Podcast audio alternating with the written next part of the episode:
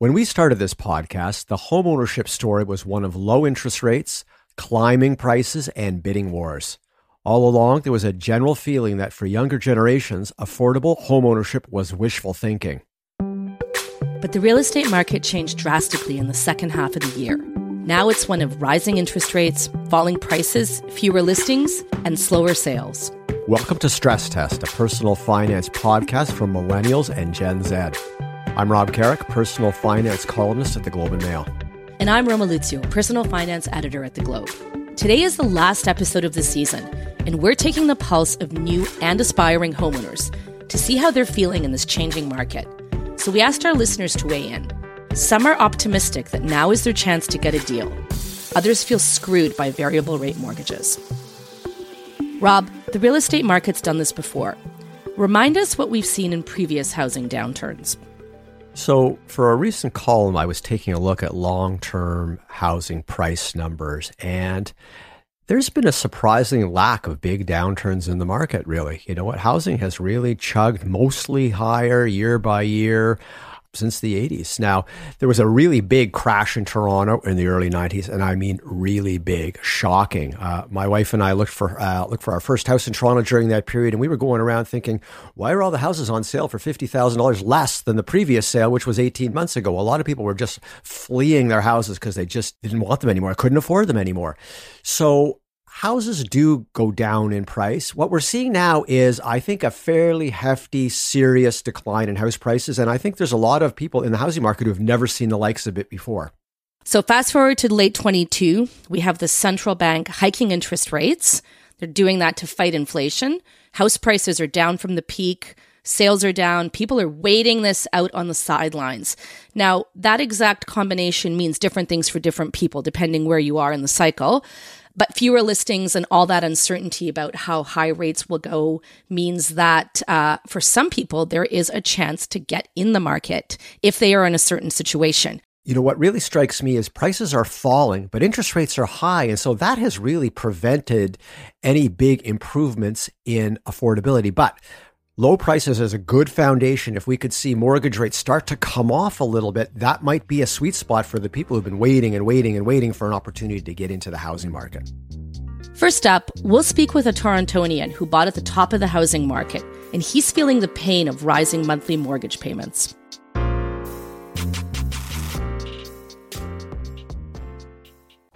Stress Test is brought to you by CPP Investments, manager of the Canada Pension Plan Fund. The fund is sustainable with over $500 billion in assets, thanks to CPP Investments. Learn more at cppinvestments.com.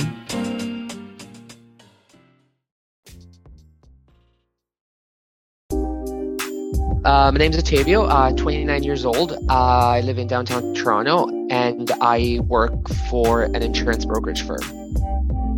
Ottavio and his partner rented for a few years after living with his partner's parents. We wanted to get into real estate before it got even more expensive. And, you know, we scoured the web for deals and viewings and showings and things like that for months and months and months. And when we found that the right thing at the right time in the right place for the right price, we chose to go for it just to get our foot in on the real estate ladder, I guess. In February, they paid $518,000 for a 700-square-foot, one-bedroom condo in Toronto's entertainment district. They thought it was a good deal and well within their budget. They took a gamble on a variable-rate mortgage. First of all, because of the nature of our place, it's a hotel with condos. We didn't have a lot of choice in terms of banks. So our mortgage broker told us we basically had two choices, and really only one choice was solid. So out of that, he gave us a budget with fixed rate, which was somewhere around 3% at the time, and a variable rate, which was around 1.35% at the time. So obviously, we knew the variable would increase. I personally am more of a conservative person. I was kind of leaning towards fixed, but we talked to my parents, my partner's parents, and as well as the broker themselves, and they said, you know, look, people usually save, and it's your choice, but you know, these are the numbers.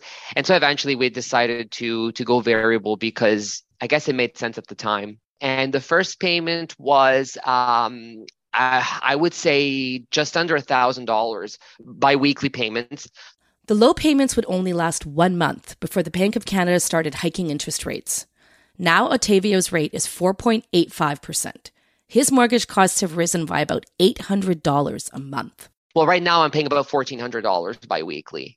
So initially, we were doing fine because we have a separate bank account that we would contribute money into just for the mortgage. And we had started over-contributing by quite a bit into that account just to kind of account for any changes. So it didn't really affect us the first couple of months. But ever since then, late summer, I would say we've had to redirect more and more funds into that account just to make up for the shortfall. And we've started dining out less. We've started going to the theater less, to the movies. We've started, canceling some trip that we had coming up in December to try and keep expenses under control.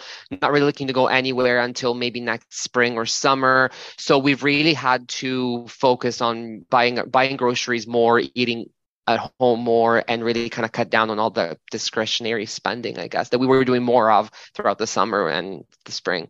To make up for the extra costs, Ottavio and his partner are working hard and considering second jobs. Yeah, so we have been talking, my partner and I, about maybe trying to find second jobs, even just seasonal stuff for the holidays. You know, he tutors for English as a second language online, and he did that in the past, and you know, he could always pick that back up if it came to that. Me, I've been trying to really focus on work and, you know, kind of increase my income that way if there's ever a promotion coming up and things like that. Maybe some retail work over the Christmas season. I don't want to, but you know, if it comes to that, I guess it's something to consider. It's taken a toll on his mental health. We try to keep a positive outlook, I guess, on things, and you know, but it's hard. And you know, I'm reading all the business columns and then the financial advice columns, you know, that there are, and I'm, you know, I listen to, like, you know, all these shows and podcasts and Bloomberg News and all of that, which I was never me, really. I'm not really a numbers guy, but I have to try and keep on top of it and see what's coming. So that, and also, I mean, it's affected my, I would say my mental health in the sense that I know when the next, you know, rate decision's coming up, and I kind of brace myself. You know, I do that kind of, you know, internal work of like, okay, it's coming, it's going to happen, it's happening. So, you know, I do think about it, you know, it does keep me up at night. Ottavio and his partner don't plan to lock in now because switching to a fixed would mean a rate of 7.5%.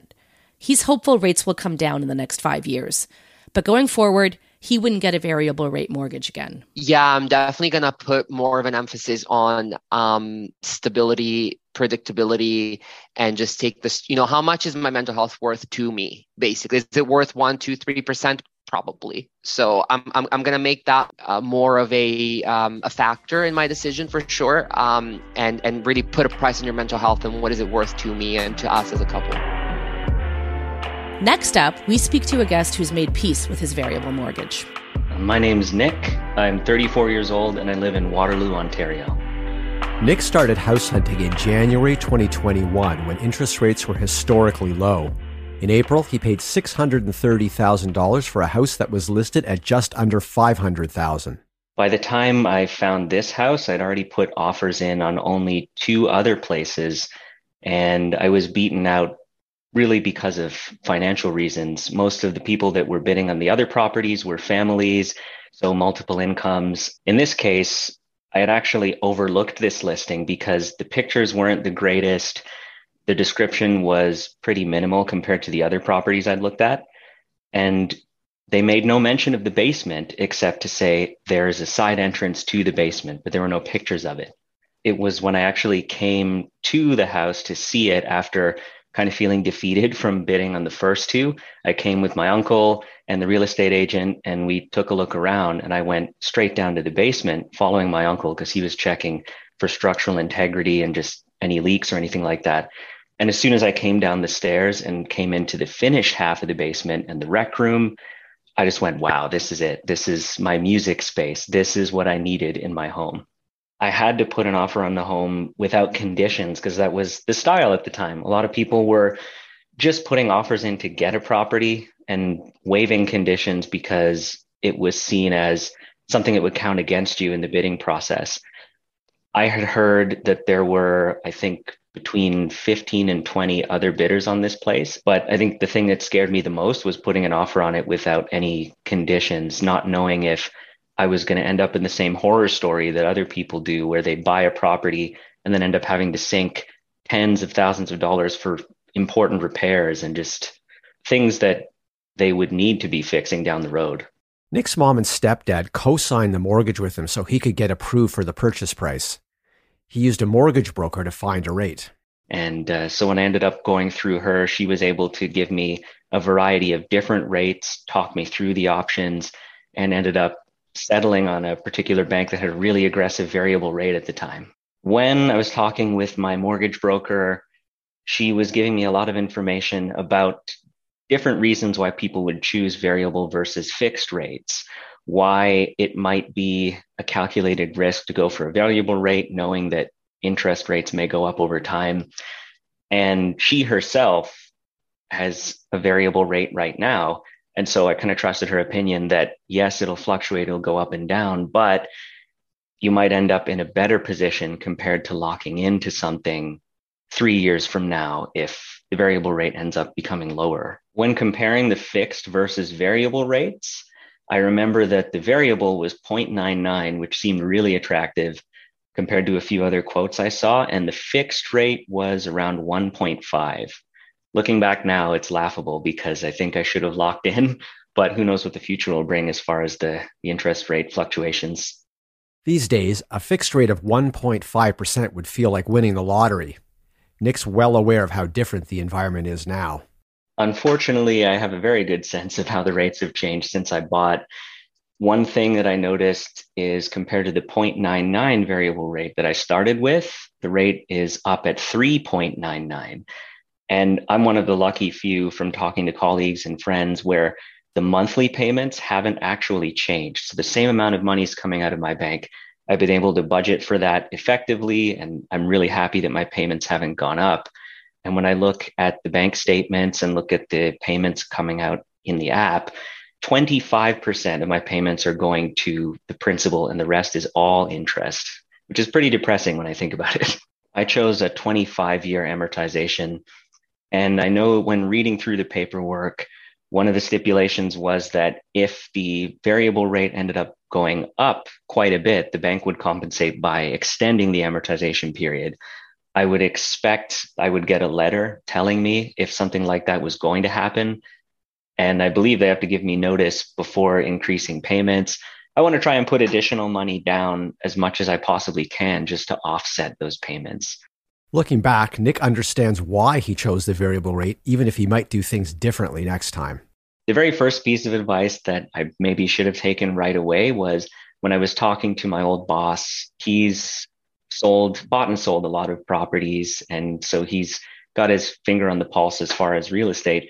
He mentioned to me that when I told him the variable rate and I told him what the fixed rate was, when I actually got the mortgage initially, right away, he said, "Oh, buddy, you better lock in immediately." And I said, "Well, my mortgage broker is suggesting I wait because I'm not sure what's going to happen." He gave me some words of caution at that point. And in a way, I do wish I had locked in, but I think that would have increased the monthly payments right off the bat. And so when I was weighing the consequences of both of them, and I kind of did long-term calculations, I love my spreadsheets for that, it just seemed to make sense to me to really take a chance on the variable and just continue trying to save as much as I can in case payments do go up. If I could go back in time, I would tell myself to lock in, just like my former boss did. I think seeing the way that the market's changed now and just watching the rates rise, talking to other friends that have been looking at property now, the affordability is being pushed farther and farther out unless people have six-figure incomes on both sides of the couple. So I would definitely tell myself, I'd give myself a slap on the head and say, you should probably lock in. It might not seem like a great idea now, but think about what may happen in the future. Think about the evolution of the pandemic and the economy. I've only just started really delving into investing short of my RRSP and putting money aside in TFSAs. And I think that's caused me to look back on the decision I made around the mortgage and think I may have played it differently. For now, Nick's happy to ride the wave. I'm in sales, so I know all about volatility and things working out, not working out. You win some, you lose some. I just think despite everything that's been happening, again, talking to friends, and I have two good friends that are shopping right now for a house, and they've put an offer in and it looks good for them. They were lucky because they got to put conditions on their offer, which I don't think I would have had a chance to do. But no, as I said, like I'm thrilled that I'm here. I don't care what else is happening. I'm locked in, and this isn't an investment so much as I'm bought this house because I want to live here, not because I'm trying to make money off of it. My stepdad keeps saying that to me when I was shopping. He just said, if you're shopping, make sure you're buying a place because you want to be there. Then I have other people telling me, oh, you've made money on the house. Good for you. Like, I haven't made any money. I'm in the biggest debt of my life. Either way, it's a debt that I feel is a rite of passage in some way. So I guess you could say I'm happy to have put myself in this large debt because I get this, I have control of the space. And if I want to sing at the top of my lungs or turn up my guitar amp, I can. I think if I was shopping now, I don't think I'd be able to do it. I think I'd be pricing myself out as a single income as well. But I would really love to see the correction continue downward because I want to think that other people my age in the same position that have been saving, maybe that are ready to move out from where they are and want to plant their roots. I'd like to think that people will be able to do that, be able to actually start spreading their wings, or I guess plant their roots in an area where they can actually afford to live and not have to travel so far outside of the city where they're away from their friends and family, away from entertainment, just away from arts and things that they love to do. So while I do hope that this correction happens more quickly for the sake of other people in our generation, all I can say is I do think it's a good thing, and I would love to be able to see, I'd love to hear more success stories from people being able to find a property that they love and really have a chance to settle down before it's too late. Nick actually reached out to the Stress Test team recently to let us know that he got a letter from his bank saying he's approaching his threshold rate. He's expecting his payments to go up soon.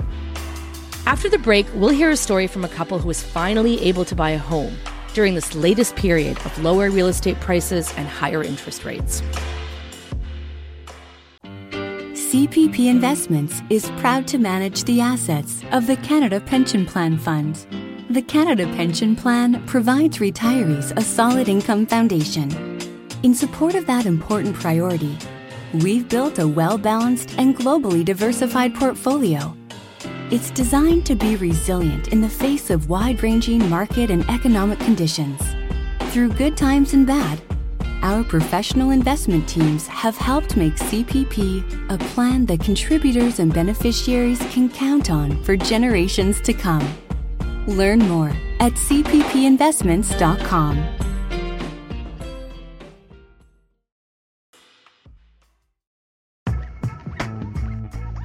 Yeah, my name is Rohit. I'm 33 years old and I live in downtown Toronto. Rohit and his wife had been looking for a house in the GTA since before the pandemic. In terms of bids, numerous times, we must have put in, we've never explicitly counted, but I would say probably 30 bids over those 3 years. And, obviously, didn't get any of them up until, the one that actually worked out. It's what makes us a little bit unique, I think, in that we've seen almost the full cycle. In 2020, 2021, as the market was going parabolic, we just tried to be cautious in our approach, and that was actually part of the reason why we, didn't end up buying a house, because we were just constantly behind the market. Despite the frustrating conditions, the two never considered settling for something they didn't love just to break into the market. Our philosophy through the process actually was, more about being completely okay with waiting, building out our savings and buying a house when we felt comfortable buying it, right? When we felt comfortable buying it based on external conditions, as well as just where we were in our life. The way it was in 2020 and 2021, I would describe it as basically there was a lot of FOMO, right? It was that's literally the only way to describe it. And we're kind of lucky, my wife and myself, in that, we've been sort of healthy in terms of the personal finance habits that we follow. And we've always known that falling prey to FOMO, not just from a house search standpoint, but in any aspect of your financial life is generally, not a recipe for success. And so we were, as frustrating as it was, because we were constantly behind the market, but we were very adamant about, not buying something for the sake of buying something. We said we'll keep trying and hopefully the market will give us an opportunity to get the right house at some point. But we certainly did not want to settle for something less than what we had in mind initially, or, stretch ourselves more than what we wanted to. Even though house prices kept climbing, the two felt confident that they would eventually come down. All they needed was to remain patient. We certainly felt that the market would turn and that we would see, a significant correction at some point. And the reason for that is my wife and I both work in banking and the investment field. And, we felt like prices in Canada were just unsustainable based on very fundamental metrics, home price to rent, for example, or home price to disposable income. Anytime something goes up in a parabolic fashion, and it's been going up like that for years, there's going to be, an inevitable reversion to the mean. What we didn't know was when it was going to happen, because it could have happened 5 years from now, 10 years from now. We just had no clue about the timing of it. And so our mindset around it was, we'll rent for as long as we can. And hopefully at some point, the market gives us a chance to jump in and get something at an affordable price. As interest rates kept steadily climbing over the last year, Rohit noticed a big change in the house hunting experience. In terms of the process, yes, I think there's a sort of night and day difference, in terms of how the market is now. And if I was to compare it to a year back or 2 years back, back then, in 2020, 2021, we would go to see houses. There would be numerous buyers. There was no question of putting in an offer with, a financing condition or an inspection clause because, you just knew your bid wasn't going to be taken seriously. Whereas now we actually the most recent months, we would go to see houses and there was a palpable sense of just lack of interest from buyers, and that you were competing with a much smaller pool. And so, that allowed us to be very prudent in how we went about looking at houses, how we went about putting in our bids. After nearly 3 years of searching, Rohit and his wife bought their first home in September. They took possession at the end of November. So the house was listed for $1.278 million, and we bought it for $1.2 million. Actually put bids on houses where, we would sort of put our little, conservative bid, and then we'd see the house go for 100, 200, 300,000 over the list price. That was when, and that's the period when we thought it was, the market was just, insane in terms of what was going on. In our case, specifically, we bid sort of below asking. We started with a number that was about 10% lower than the list price.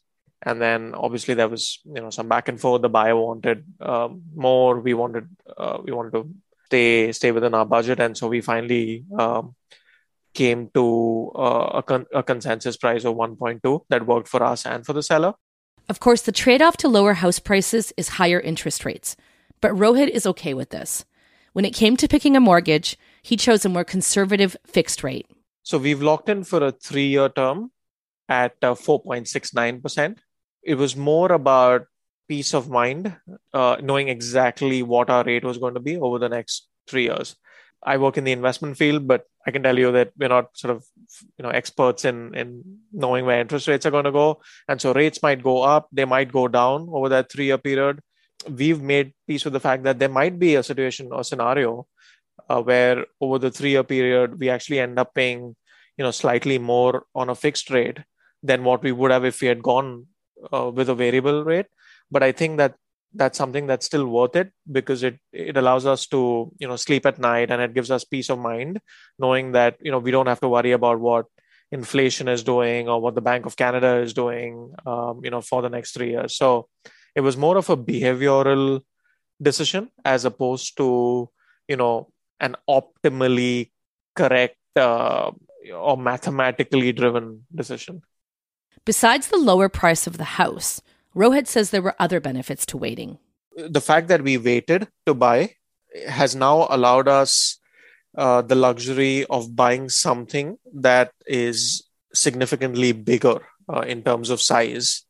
And, that's something that we feel fortunate about because obviously over the last 3 years, we've had the chance to, build up a greater down payment. We've progressed in our careers and the market, given that it's a little weak at the moment, has given us the opportunity to buy something a little bigger. And that's important for us because it means that, we're not going to be forced in 3 years or 5 years to move because we want bigger size, right? So it just helps us avoid transaction costs, land transfer costs, a number of other intermediary costs, if I can call them those, because now we've gotten the opportunity to buy a house that we can hold for hopefully a very long time and not have to consider moving, because of size. It sounds like Rohit and his wife have made a smart move. They've bought a house that they can grow in, that they can hold on to for a great number of years, and someplace that they can call a home. Rob, what are your takeaways after hearing these stories? 1. House prices are falling in cities across the country. Mortgage rates are at elevated levels, but there's a chance to get into the market at prices well below the peak. 2. Stop beating yourself up for housing decisions already made. Variable rate mortgages will be more manageable when interest rates fall, and house prices are coming back at some point. No doubts there. 3. The pain of higher mortgage rates won't last. There are already signs that we are near the peak for rates in the final stretch of 2022. Thank you for listening to Stress Test. And a big thank you to Ottavio, Nick, and Rohit for joining us for our very last episode of this season. The podcast was produced by Kyle Fulton, Emily Jackson, and Zara Kozemar. Our executive producer is Kiran Rana. You can find Stress Test wherever you listen to podcasts. If you like this episode, please give us a 5-star rating on Apple Podcasts and share it with your friends. Somehow, Rob, we've done another season. But don't you worry, we'll be back to talk money in the new year. Until then, find us at theglobeandmail.com. Thanks for listening.